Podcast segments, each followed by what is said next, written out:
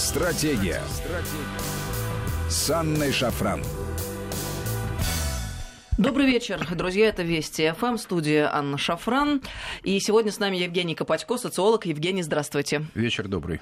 Друзья, мы ждем встречи президента с главой правительства для объявления нового возможного состава кабинета министров. И, возможно, уже в этом часе а, пойдут срочные сообщения на ленты. Мы вас будем незамедлительно с ними знакомить. И если начнется трансляция той самой встречи, то мы тоже обязательно а, дадим возможность вам с ней ознакомиться. То есть э, в включимся в эту прямую трансляцию, так что ждем э, самых последних новостей. Ну а пока поговорим о том, что происходит в соседней стране. Как-то за нашими новостями несколько на второй план отошли э, эти события, но это не значит, что там ничего не происходит.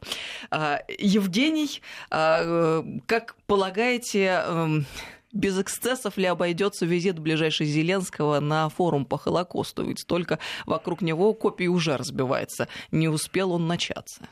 Да, вы знаете, она хорошая подводочка такая. Я, конечно, лучше сосредоточился внутри российских делах, там выборы, международная политика сейчас как-то. А Украина даже не на второй, на третий план отошла, по большому счету.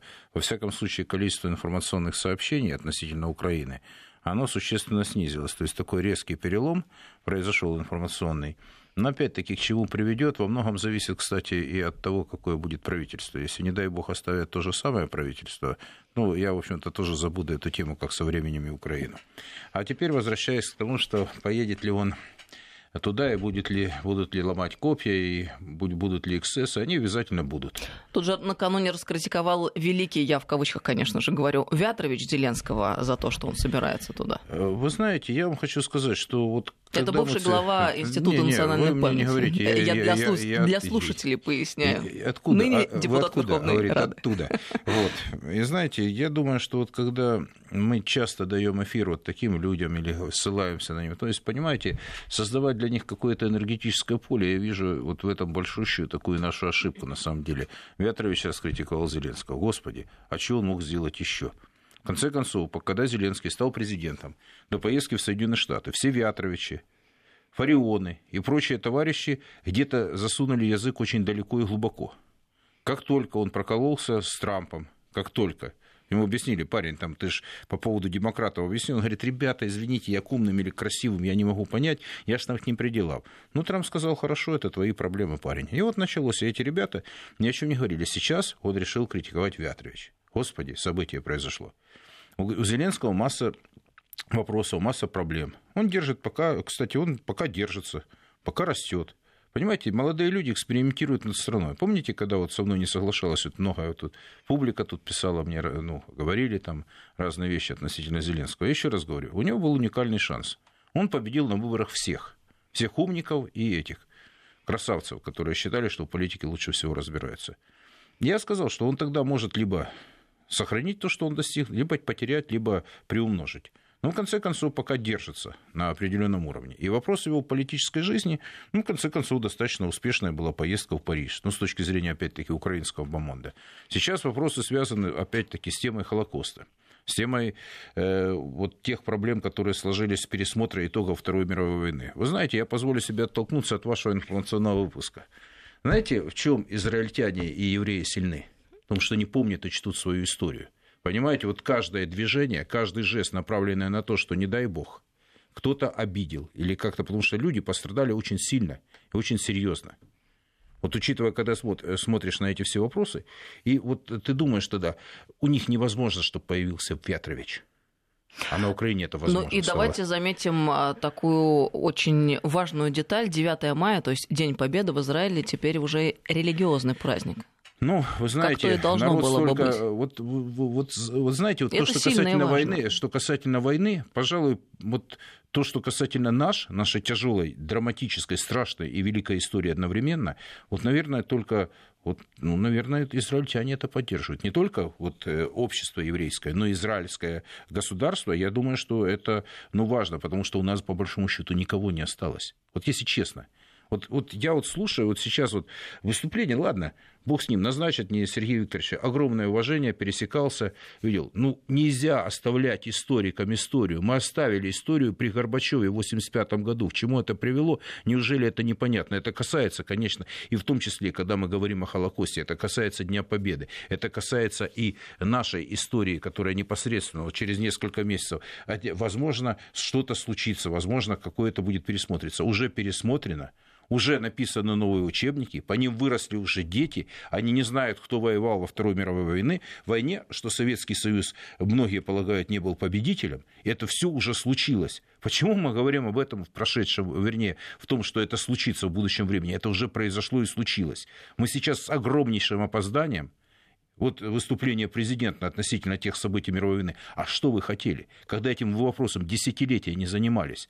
Когда мы десятилетием не решали вот задачи, которые стоят, ведь для этого не нужно было немного ума, ни сил. Когда мы выдвигали в эфиры подонков, которые, в принципе, коверкали, корявили нашу историю, даже уже в новое время, не говорю там уже с 90-х годов, когда этих бесноватых, которые пригласили, которые люди, ну, не имеющие ни интеллекта, ни совести, ничего, но мы моральные категории вообще опустили. А чего мы хотели? Если мы предлагали предлагаем людей, которые откровенно ненавидят ни Россию, ни русскую историю, ни в русский народ, в конце концов, ни наше общее прошлое, мы им даем эфиры, мы с ними разговариваем как с равными, дискредитируя тем самым очень важных, очень интересных, очень сильных историков из России. А какого мы результата хотели? Чего мы хотели? У израильтян такого нет. И вот, наверное, празднование Холокоста, наверное, многие в Израиле понимают. Понимаете, они очень щепетильно относятся ну, к этим не празднование, вопросам. а Ну, я имею в виду не празднование, да, да извините, связано. тут не оговорка здесь, не, не, не празднование. Это вот как бы это собрались люди, которые, э, а, ну, как бы переживают, переживают да, памяти. Да, вот эту трагедию. То есть это, э, наверное, вот то знаковое событие для страны и для народа, которое они чтут, которое они вот поддерживают всячески и которые передают из поколения в поколение. Вот это уважение к истории, но, наверное, этому стоит поучиться наверное, э, люди, пройдя через много, общество, пройдя через много. Еще раз говорю, что здесь вопрос нужно смотреть так. Нужно ли нам такое, такое восприятие истории? Я думаю, да. Нужно ли нам так уважительно и очень щепетильно относиться к нашей истории? Да.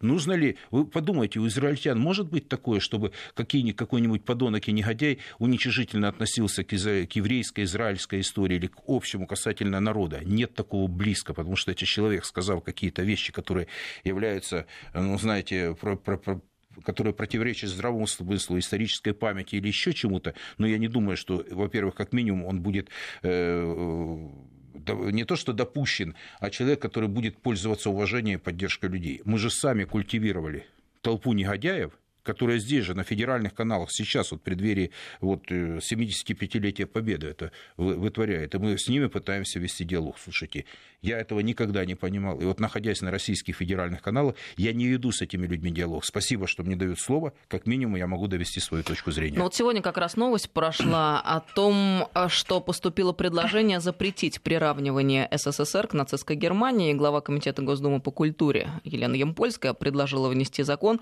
об увековечении э, победы советского народа в Великой Отечественной войне. Следующая норма там предлагается. Запрещаются публичные высказывания или публикации, в которых содержится приравнивание целей, решений и действий руководства СССР, командования и военнослужащих СССР к целям, решениям и действиям руководства нацистской Германии, командования и военнослужащих нацистской Германии европейских стран оси. Своевременно, наверное? Нет. Это с огромным опозданием. Ну, с опозданием, да. Но это даже не с опозданием. К самой это... идее. Ну, как слушайте, относитесь? идея у нас была такая, что это вообще даже язык не поворачивался это сказать во времена позднего Союза, ну, там уже начали, э, знаете, когда выступал там один товарищ там, из ТВАК, еще Союз только валился, 91 год, еще после августовских событий, студенты началось, вот сентябрь учиться, и он говорит, это территория. То есть человек, который, кстати, был коммунистом, в порткоме, который этой должности выступал перед, перед э, студентами, говорил, это территория. Это тогда уже началось. Вот тогда нужно было приравнивать. Эти люди, когда говорили, что этого нельзя делать, кто их слушал? Потому что толерантные. Вот и получили свою толерантность. С опозданием, ну, что комментировать, Анна, смотрите, комментировать, что надо запретить при этом, когда это уже признано, Польша проголосовала, что это в Европе э, принято, как правило. Что? Ну, хорошо, давайте, ну, принято с опозданием. Вы хотите мое э, услышать мнение? Безусловно, это нужно было делать. А ответственность будут нести те люди, которые, в общем-то, ненавидят свою страну и которые получают федеральные или региональные эфиры? Вот как вы можете дать голос тому же Сванидзе, тот же Сытин, который выступает, тот же Госман, называйте кого, люди, которые ненавидят свою страну, а вы им даете федеральные каналы вперед и дальше. И тогда никакой закон работать не будет. Потому что эти люди не боятся этих вещей говорить. Они презирают свою историю, они презирают этих людей в стране, в которой они живут. Вот и все. Простая правда жизни. А какую еще мы хотим правду? Ну, издали закон. Ну, вы же этим людям тоже даете слово. Ну, хочется надеяться, что если эта норма будет принята, то, естественно, будет предусматриваться какая-либо ответственность. Я с вами согласна э, в том э, плане, что давным-давно э, была нужда и большая нужда именно вот в таком законе. Я в связи с этим вспоминаю еще предложение, которое озвучил не так давно господин Шойгу министр э, обороны в предыдущем правительстве. Э, не знаем, э, как в этом кабинете министров будет. Ждем как раз еще раз напомню встречи президента с главой правительства для оглашения возможного состава нового Кабмина. Но, тем не менее, а, Сергей Шойгу в свое время предлагал ввести уголовную ответственность за снос памятников, посвященных Великой Отечественной войне за пределами Российской Федерации. Как относитесь к этой идее? Категорически позитивно. Я вам скажу больше. Вот, наверное, такие заявления, вот, вы знаете, вот только вот есть, вот, вот сейчас вот так быстро соображают, как деликатнее сказать, чтобы не обидеть других. Много людей, которые защищают нашу историю. Но если бы так, как по линии Министерства обороны это делают, вот так, наверное, МИД должен делать, извините. Да пусть обижается, ради бога. Но не будете меня звать на эфиры. Но, в конце концов, это задача и МИДа тоже. Вот дай бог, чтобы так МИД работал, как Министерство обороны. Какая там дипломатия? Сносят наши памятники, сносят, нашу память. Вы знаете, вот пример привезу, приведу такой из Польши. Вот сейчас много по Польше. Кстати, обраточка прилетела, предупреждал я, ребят, не надо вот так вот вести себя с историей. Ну, опять-таки, с опозданием. Здесь нет никакого э, даже намека на злорадство. Просто говорю, ну, это с огромным опозданием. Так вот, был момент. 90-й год, Варшава, Королевский парк. Ну, Королевская лозенька называется. Мы там учимся в одной бизнес-школе. Давно еще было. И встречаем, ну, слышали, подходит к нам старый поляк. И говорит, вот как вот вы, откуда там, русские, там, советские еще тогда, Советский Союз, да, там, православные, там, оказалось, что мы все православные, там, такое, не может быть, там, коммунисты, ну, коммунистическая власть, там, Союз был еще. А вот помните, как мы там вот Киев брали в 2020 году. А помните, мы Москву там, ну, такой, знаете, разговор, я просто очень такими мазками, ну, и такой, ну, поляки, кстати, их, их надо уважать за то, что они очень сильно уважают и любят свою историю. Это, кстати, тоже. Вот они в этом очень сильные, очень сильные. Вот. Я, ну, я говорю, я послушал его, слушай, отец, говорю, а ты помнишь, за Варшаву сколько легло? 120 тысяч, а за Польшу 600 тысяч, даже больше. И он тогда посмотрел, говорит, бо мы славяне. Понимаете, вот это вот все вещи, они уже были тогда. Это, я вам говорю, далекий 90-й год, разговор в Польше, когда вот э, люди, которые вспоминали, вы знаете, очень много в Польше тоже нормальных таких людей, которые относились, что, знаете, когда заплачено кровью, или там был какой-то момент там, в советское время, знаете же, бедные туристы наши ездили, тоже унижение людей. В электричке там человек ехал без билета, и там тоже кондуктор идет, молодой и старый, и говорит, ну вот у него билета нет. Он говорит, они свое это в 45-м заплатили. Понимаете, такие люди тоже есть. Да, это сильно. Ну, слушайте, это сейчас хорошо для эфира, вот потому что на фоне, и вот э, я пытаюсь, э, знаете, вы, найти Извините, аргументы. вот вы говорите, не могу пройти мимо до того, э, даже сердце сжимается, честно говоря, так по-человечески. Понятно, что закон ну, есть закон, нормы всегда, есть нормы но и мы так же далее. Но это в эфире, с которыми не диалог ведется. Это отношение было. Но диалог вести с нормальными людьми, когда ты чувствуешь, что ты уважаешь чужую историю, ты уважаешь традиции, и они уважают тебя. Но как только ты видишь, что ты уважаешь, попробуй, скажи, вот как был момент, ну приехал, ну давайте вот такие сравнения по Польше. Вот на съезде СССР, я, у меня в свое время с польским было очень хорошо, я дружил с поляками, там приехал я на съезд э, польских социологов, чтобы было понятно, как они чтут. Вот мы сели там в ресторане, там разговор потом идет, и опять-таки поляки, по-польски идет разговор, а вот помните Киев 20 год, май, помните там еще что-то, помните это, но я сидел, слушал, говорю, а ничего, что как бы Екатерина Великого любовнику своему Понятовскому, я так начал сразу с таких, которые там даже не все и поляки знают, платила деньги, что, а фраза «Польша сильна раздорами» там, и так сидели там, я говорю, не в том, что хотелось мне уколоть. Я говорю, ребята, история очень интересная штука. Против раскола, против дележа Польши Екатерина платила деньги, чтобы поляки не разрушали свою страну. Это было, но если так в грубом, я в грубом говорю, приближении.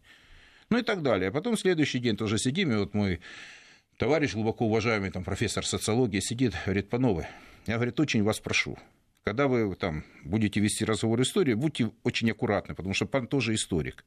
Понимаете, вот когда ты понимаешь, что у тебя есть позиция, когда у тебя есть мнение, с тобой тоже люди говорят, что у тебя есть интересы, у тебя есть какая-то память историческая. Просто, знаете, вот э, действительно, слово толерантность, это у меня такой вызывает сейчас оскомина, особенно в историческом процессе. Нету толерантности там. Есть война за историческое наследие, историческую память. Ее оставлять историкам э, нужно было только в том ключе, чтобы они давали аргументы, чтобы они обучали детей, чтобы для этого работал, э, работала машина. Я еще раз говорю, машина государственная, чтобы она защищала свою память как это делают израильтяне. Вот на самом деле, потому что это для них важно. В некотором смысле и немного все-таки э, считаю себя обязанной выступить в поддержку МИДа, потому что считаю, а тут, знаете, в таком серьезном деле большом один в поле не воин, потому что мы видим МИД, что они могут делают, и ноты выпускают, и заявления и так далее. Но мне кажется очень важно, что наконец сегодня принято решение а, наконец рассекретить соответствующие архивы и э, опубличить те документы, которые уже давным-давно должны были попасть в публичное пространство. И мне кажется, вот, конечно же, поворот поворотным моментом а, послужила а, реплика нашего президента об а, польском после который э, делал некоторые обещания Гитлеру в отношении евреев. И вот здесь, когда с такой высокой трибуны а, начинается такая дискуссия, то ситуация уже коренным образом меняется. Мне хочется надеяться, что вот сейчас с этими архивами быстро вопрос решится, э, чтобы в преддверии 75-летия Великой Победы уже а, было достаточное количество оружия в руках для того, чтобы Она, противостоять. Это не в преддверии победы, это каждый день, это каждые сутки, это каждую Согласна минуту. с вами. Понимаете, в преддверии это вот к праздникам. И заявление президента, говорю, я бы, наверное, так и не говорил. Вы что думаете, я отношусь... Вы знаете, вот мне говорят часто, вот ты вот там критикуешь тех, других людей. Я говорю, послушайте, я не критикую, я на этой стороне. Но если я честно в глаза говорю, я, Евгений Копатько, говорю вещи, что я считаю, вот вы задали вопрос относительно Сергея Кожугедовича, я говорю, вот только так. И МИД я в том плане не то, чтобы уколоть, я говорю, это задача и МИДа, это ну, задача ну, кстати, людей. Вот хочется попросить МИД о поддержке и Минюст э, э, вот того самого законопроекта, который предложил Сергей Кожугетович об уголовной ответственности за снос э, памятников, посвященных Абсолютно, Великой правильно. Отечественной войне. Жесткая Потому что сейчас, позиция, как мы знаем... Только жесткая позиция, без компромиссов, без объяснений образования. И Минкульт сюда, и Минобразование. Давайте так. Вот эти, вот э, обра... то, что занимается воспитанием, то, что проводят внешнюю политику, никакой беззубой политики. За каждый ответ обраточка должна лететь. Ну, вот тот самый должен. законопроект Шойгу сейчас как раз на согласованиях находится в МИДе, в Минюсте, как того, чтобы знаем из источников. Как? Я гражданский человек, что делать, чтобы поддержать Министерство обороны, скажите мне. Ну, я думаю, я наше дело с вами об этом говорить ну, вновь вот и вновь, я, ну, что мы И пусть не обижаются, что я говорю, я не буду, без сентиментов, договорились. Вот как-то так. 5533 Вести это смс-портал, WhatsApp, Viber, плюс 7903 176 363, сюда бесплатно можно писать. Но, э, коль уж, э, Евгений, вы э, начали разговор о Польше, а сейчас Польша так или иначе всегда на повестке дня, оказывается у нас в связи со своей Мы же вас позицией. Да. Я вам, помните, по Польше говорю, ну, Анна, вспомните, я говорю, эта тема будет ну, очень актуальна. Вот скажите, пожалуйста, учитывая те настроения, о которых вы только что нам рассказывали, и учитывая тот факт, что, как ни крути, все равно а, те самые люди адекватные и нормальные в Польше есть, можно ли а, говорить о том, что ситуация может как-то выправиться относительно понимания, что такое была Вторая мировая война нет, и Великая Отечественная? Нет, Почему? я в этом убежден, потому что произошел тектонический сдвиг или большой слом может, это пафосно звучит, но это так. В менталитете большинства поляков, и, вернее, не в менталитете, в сознании большинства поляков присутствует позиция, что Советский Союз, естественно, Советская Россия, Российская империя и постсоветская Россия – это враги. Точка. Вся риторика носит абсолютно антирусский характер. Самая антирусская страна сейчас – это Польша – вот давайте вещи называть своими именами. При всем уважении, еще раз говорю, меня вообще может быть, можно считать полонофилом. Но если вы задали вопрос, возможно, сейчас нет. Потому что, а, у нас нет инструмента воздействия, вы правильно сказали, пока об этом не сказал президент Российской Федерации пока не сказал министр обороны Российской Федерации, а где общество, где люди. Еще раз говорю, даже может быть вопрос не к МИДу, а где общественная позиция, где медиа, где экспертное сообщество относительно того, что мы с вами, Анна, говорим. Ведь вы с вами на одной стороне, и огромное количество людей в России. Это ж не, не мы с вами одни такие умные, да? Которые считают, что вот это важно, что вот важно понимание истории, уважение к этой истории и уважение к истории других людей. Но когда не уважают твою историю, опять-таки, э, здесь ну, обратка должна быть четкая. Не, ни одна страна, но поляки очень щепетильно к этому относятся. Но мы же поляков предупреждали, я же на уровне экспертов говорю, ребята, не балуйтесь с этим. Но у поляков есть свое видение проблем. И опять-таки, знаете, приводят массу проблем. Сейчас действительно пошел накат, обратка такая. Поляки ж э, посмотрели там на уровне Сейма, э, стали на уровне президента, на уровне э, ответственных лиц государства, стали говорить, что это Россия себе позволяет. А как они хотели? Это война.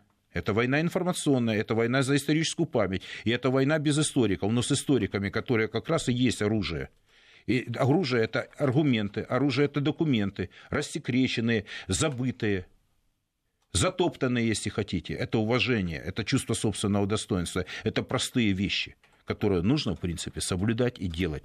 И вот если мы хотим, чтобы нас уважали, ну, прежде всего, ну, хотя бы порядок у себя в стране наведем. Пока мы не добьемся того, что люди с сомнительной репутацией, я имею в виду профессиональной репутацией, мы с вами, слушайте, мы с вами профессионал, каждый в своей степени, но я не пытаюсь быть доктором наук в психологии, понимаете, я историк, я очень неплохой социолог, понимаете? Я понимаю, о чем идет речь, я 30 лет профессии.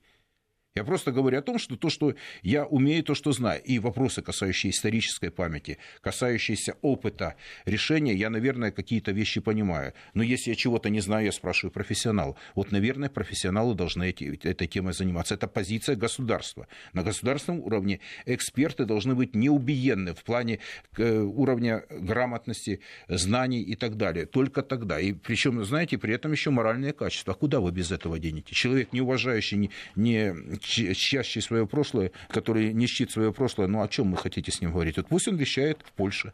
Это его проблемы уже будут, но не наши. По-другому не будет, к сожалению. 553320 это наш СМС-портал, WhatsApp Viber, плюс 7900 376 363. Подписывайтесь на телеграм-канал нашей радиостанции Вести FM+, эм латиница в одно слово. Евгений, у вас есть канал в Телеграме? А, нужно нужно. Будет, Заведем будет. и объявим потом. Все в общем, есть. мой канал называется Шафран. Подписывайтесь, друзья. Сейчас новости, и после новостей мы продолжим. Стратегия. Стратегия. С Анной Шафран. Добрый вечер, друзья. Мы продолжаем беседу. С нами сегодня Евгений Копатько, социолог, 5533 Вести, СМС-портал, WhatsApp, Viber, плюс 7903 176 363. Ну и мы ожидаем срочных новостей и э, встречи президента с главой правительства, э, на которой э, мог, могут состояться объявления относительно нового возможного состава кабинета министров. Если начнется прямая трансляция этой встречи, то мы обязательно дадим вам возможность, друзья, ее послушать. Ну а пока продолжим нашу беседу беседу мы на Польше остановились. И тут, вы знаете, э, не могу пройти мимо э, потому что всегда всплывает та самая фраза, ну что, сынку, помогли тебе твои ляхи? А ляхи столько всего э, сделали и наговорили в последнее время, что это уже каких-то критических количеств достигает. Вот тут Например, есть такой сопредседатель Ассоциации польских журналистов Марчин Вольский. Он накануне интервью дал, в котором сказал в частности и такую вещь. Польша постоянно мешала России притворять в жизни великодержавные коммунистические панславистские проекты. Если взглянуть на историю, можно увидеть, что сначала на протяжении двух веков Польша не давала России войти в Европу, а польские восстания защищали запад нашего континента от прихода братской помощи. Потом мы остановили наступление Красной Армии на мир, а из-за Варшавского восстания россияне оказались в Берлине на год позже, чем могли. Поляки принесли себя в жертву, и они не обрели мирового господства. То есть, понимаете, а, до чего они доходят. То есть они фактически ведь выходят. Хвастаются тем, что в 1944 году якобы помогли Гитлеру продержаться лишний год у власти. Ну и что тут говорить о годовщине освобождения Варшавы от немцев? Вот странно, что они траурной датой не назначили. То есть это же ведь уже какой-то край получается. Да нет, это политика. Это вот то, что называется система. Это польская система сложилась, которая обучает людей, ну, начинают с как говорится, от младшего возраста, да, то идет в школе, это идет в университете. Под это работает целая группа, которая, людей, большая группа, которая обеспечивает информацией, ну, в смысле, создают определенные поводы в информпространстве Польши. Это целый пул. И этот человек яркий его представитель и носитель. И, а почему нас должно это удивлять? Это их подход, он доминирует сейчас в этом. Я еще раз говорю, в информационном пространстве Польши поляки себя почувствовали, э, ну, как бы страной, которая действительно, ну, слушайте, такие пафосные заявления. Есть такой гонор, да? Гоноровые панове. Но бывает, бывает. Я еще раз хочу сказать, что в принципе для этих людей все, что бы мы ни говорили, для таких как он, с ними диалог бессмысленен, бесполезен. Вопрос заключается в другом. Поймем ли мы это наконец или нет? Будем ли мы с ними выстраивать диалог? Выстраивать диалог с теми, кто тебя не хотел понимать, мы уже это проехали. Но неужели судьба Украины ничему не научила? Неужели не научила то, что самый близкий к нам народ большинство, ну, большая часть людей, я говорю, находится, вот каждый, ну, вот если взять э, население Украины, там говорят, добрый, хороший народ. Да хороший он и добрый, только русских они не любят в большинстве своем сейчас, или как минимум относятся нейтрально или безразлично. Вот к чему мы привели. Так вот, казалось бы, там, а вы о поляках говорите. А зато поляки в этом плане чувствуют себя очень даже неплохо. Если они себе такие вещи позволяют. Ну, слушайте, я вам покруче тогда приведу пример. Э, интервью большое, я вот его там где-то себе даже вырезки, выдержки оставил. Э, замминистра обороны Польши, так ни много ни мало. По поводу города Вильна, Минска и до Смоленска, то есть не стесняется человек ничего говорить. И никакой ответки не пришло. И вот сейчас мы говорим, что а, а как мы хотели понимать? У них это миропонимание. Они считают, что сейчас сложились определенные условия, что Польша, она является как бы гарантом э, как бы стабильности в Европе по-своему, что создан этот кордон антисани... это антирусский, теперь антироссийский. Да, да, да, вы понимаете, оговорка, да. Вот, э, вы знаете, вот санитарный кондор, кордон создан это в который входит Прибалтика, куда они втянули Украину, куда входят там бывшие постсоветские страны. Это уже случилось. И в конце концов, если взять стратегически, знаете, вот, Анна, есть вещи такие, вот я э, в свое время довольно много интересовался вот, и что-то читал, и что-то мы изучали по истории Германии, вот, скажем, и российско-германских отношений, там, Петровские, допетровские, постпетровские времена.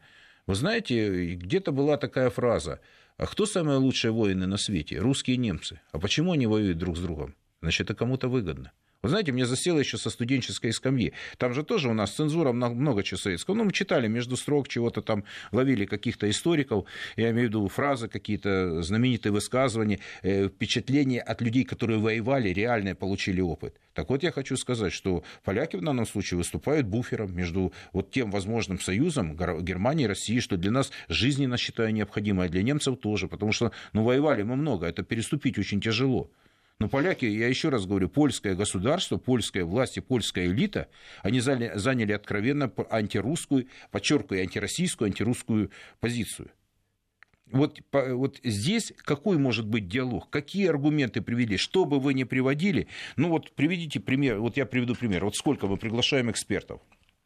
Поляки там хватает, поляют. Есть вменяемые, есть вообще не у меняшки.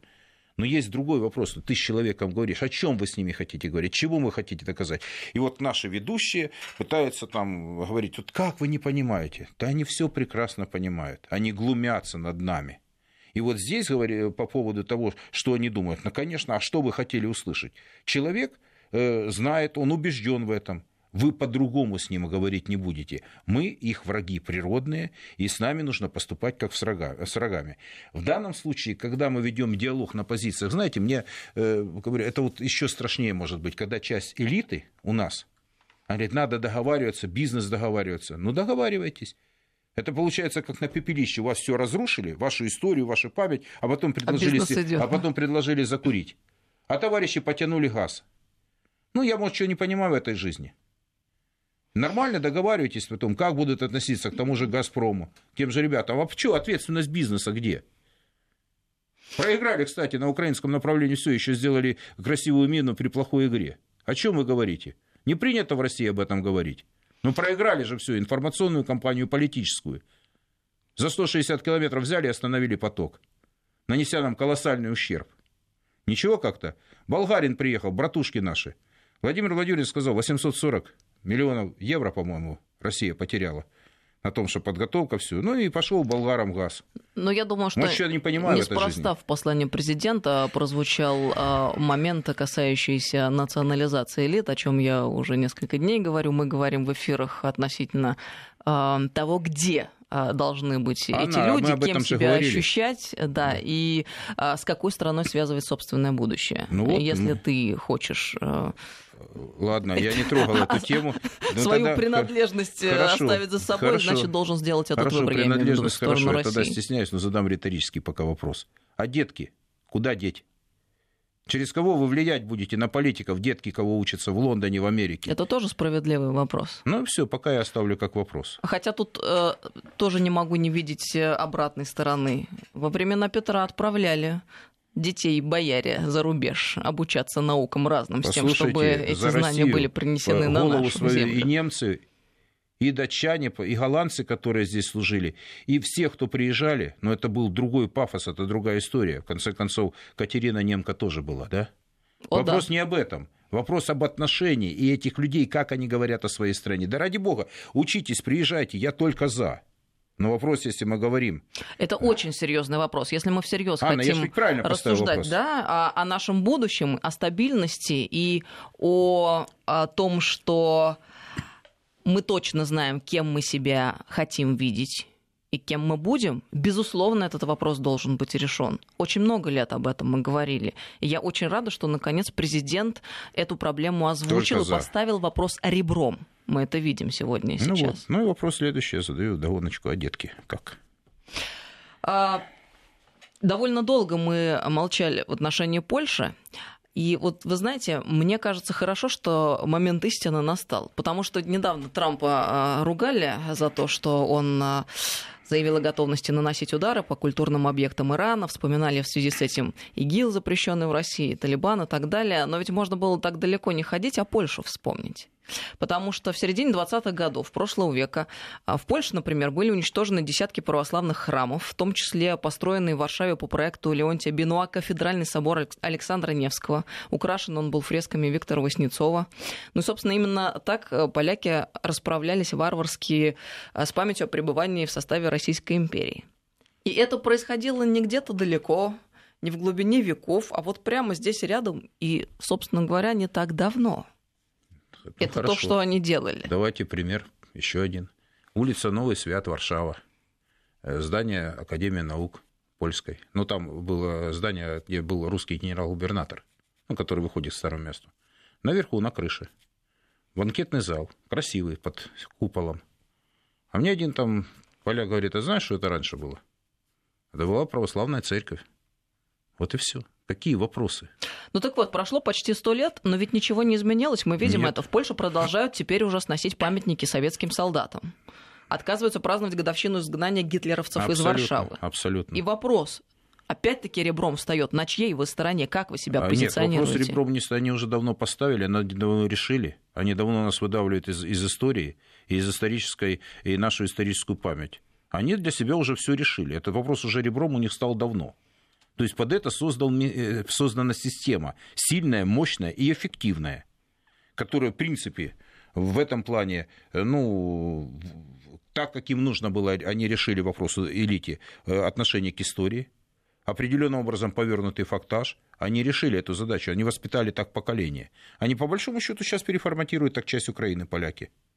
Вот и все часть Украины, потому что которая им сейчас возможно, но они очень сильно перерабатывают эффективно миллионы украинцев тоже под свою, под будущую великую Польшу. Вот и все. Это случилось. Мы с вами, Анна, годами говорили. Я украинским товарищам говорю, вы э, по-русски посмотрите, что будет по Польше. Это у них случилось. У поляков есть система. Они знают, чего хотят. Они знают, э, как они хотят, и они добиваются результатов. Если у Польши большинство подавляющее думают так в этой стране, значит, они что-то сделали для себя правильно. Я не говорю, что а, а мы так с придыханием будем говорить, ребятки, как же так? Говорит, ну, а ну, вот так вот. Вот так случилось. И они сейчас провайдеры этой темы. Если есть дурацкое слово в этом ключе, но оно, наверное, наиболее сейчас э, э, наиболее уместно.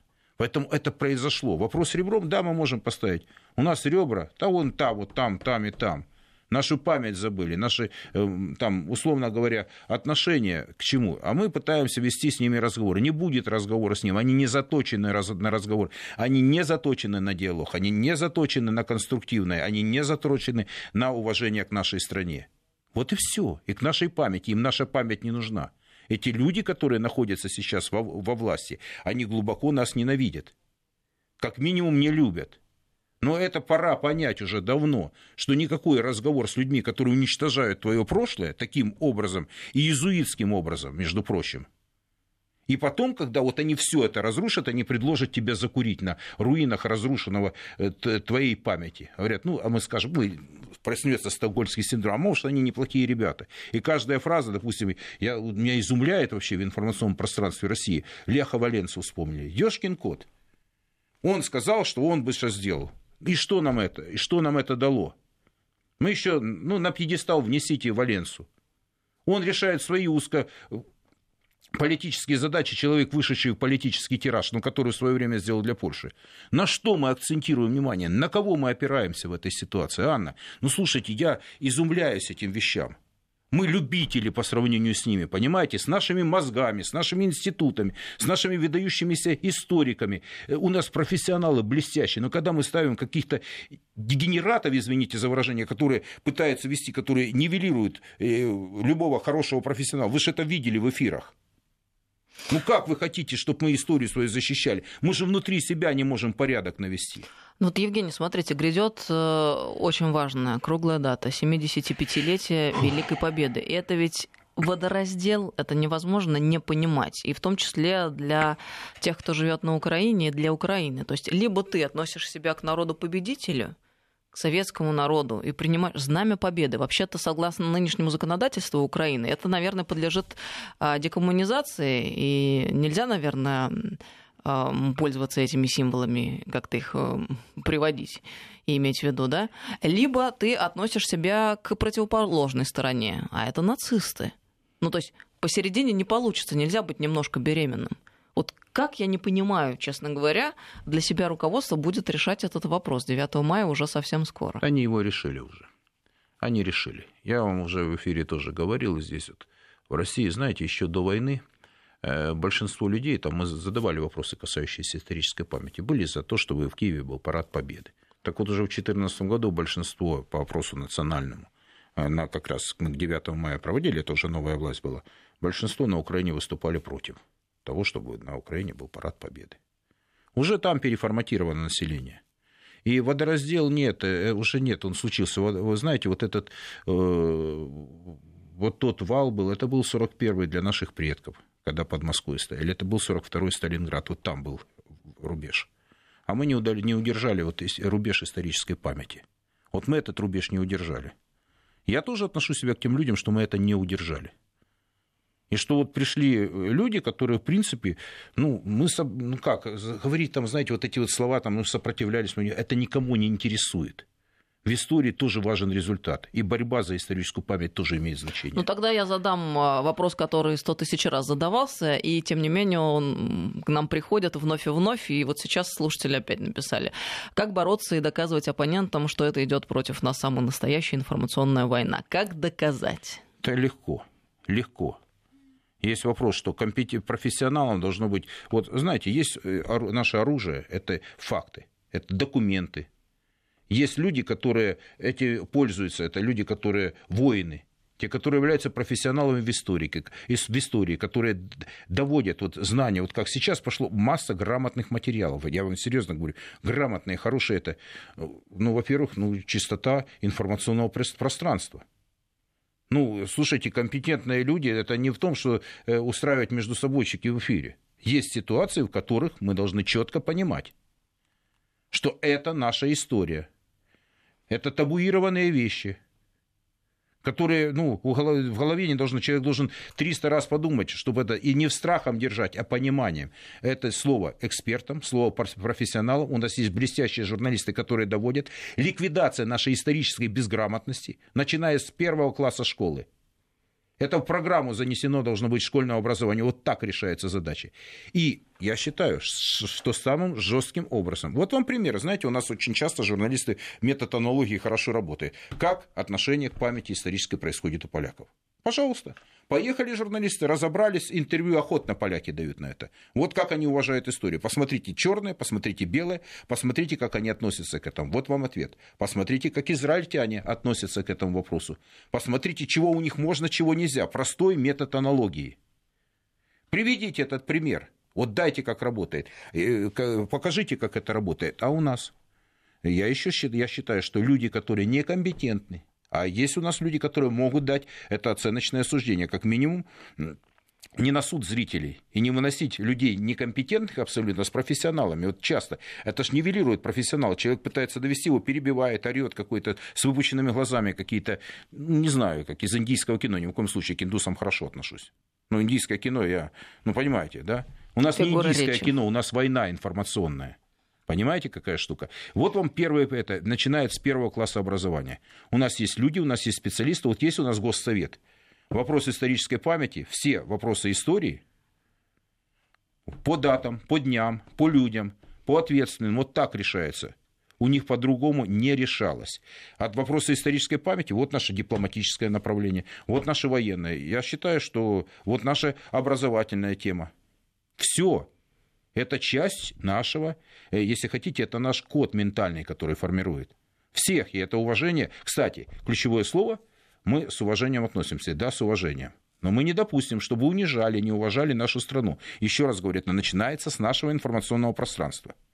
Человек, который не любит, ненавидит свою страну, он не может. Он может вещать в Польше, пожалуйста. Но я не думаю, что он будет интересен полякам. Потому что полякам интересна своя жизнь, своя история. Вот только тогда начнется этот диалог. Тут, кстати говоря, нам пишут из Германии. Я живу и работаю в Германии, работают со мной и поляки. Как только доходит дело до фактов, тут же прекращают тему и да, даже не слушают в битую голову приводил. только одно, их правда. Да, ну все, ну правда, не нужно. Слушайте, я не веду давно дискуссии, не нужен э, дискуссии в этих вопросах не ведутся. Ведется война. Вот есть аргументы, которые неубиенны. И с ними может соглашаться нет, это человек, он начинает под корочку капать. Вот эти все вещи происходят с людьми здесь и сейчас каждый. День Победы, да, я смотрю, что как-то вот общественное мнение поднимается. Вот есть, вот я вот видел очень сильное заявление. Вот ну, там Иван Охлобыстин прекрасно сказал, я считаю, там относительно тех, кого приглашают. Вот и в информационном, тех, кто не любят, ну, кто участвует в информационном пространстве. Там масса людей, это так, на вскидку я сказал. Есть масса достойных людей, и которые действительно с уважением говорят, здесь не нужен рафинат, здесь не нужно... Да, кстати, знаете, что не нужно? Чиновники, не дай бог, испортят все. Вот я вам честно говорю, не дай бог. Есть такое мнение, с которым порой очень сложно не согласиться. Ну. Но хотелось бы все-таки с оптимизмом смотреть в будущее. Нет. Тут еще вопрос прислали, когда в школах сожгут учебники Сороса, доколе будут э, учить детей по Солженицыну. Тоже правильные вопросы, ну, хорошие. Ну... Ну, докуда? И удивительно, что до сих пор, э, вероятно, эти учебники в наших Анна, школах существуют, есть... при том, что мы осознали вроде бы все. У, у нас есть воля президента, у нас есть Общероссийский народный фронт. Это задача той же национальной безопасности, как сохранение лесов, как э, сбережение, э, как экология, как борьба с социальной несправедливостью. Так, прошу прощения, срочное сообщение. Путин подписал указ о структуре федеральных органов исполнительной власти. РИА Новости передают. Продолжаем разговор. Ну и вот, и вопрос решается таким образом. Вот есть у нас масса людей, которые, в принципе, институт истории, те люди, которые по направлению, вот наша дореволюционная история, как хотите, вот наша история мировой войны, Отечественной войны, масса блестящих специалистов. Не все могут говорить, но есть, которые, э, вот, знаете, популяризаторы истории, но никак Сванидзе, не Еще одна срочная новость. У премьера Российской Федерации будет 9 замов, в том числе один первый, указ президента. А, тоже РИА Новости передали срочные новости.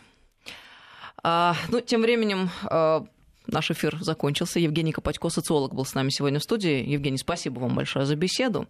Это Вести ФМ. Слушайте нас круглосуточно без выходных. И пошли срочные новости. Я думаю, сейчас, в начале часа, вы услышите все.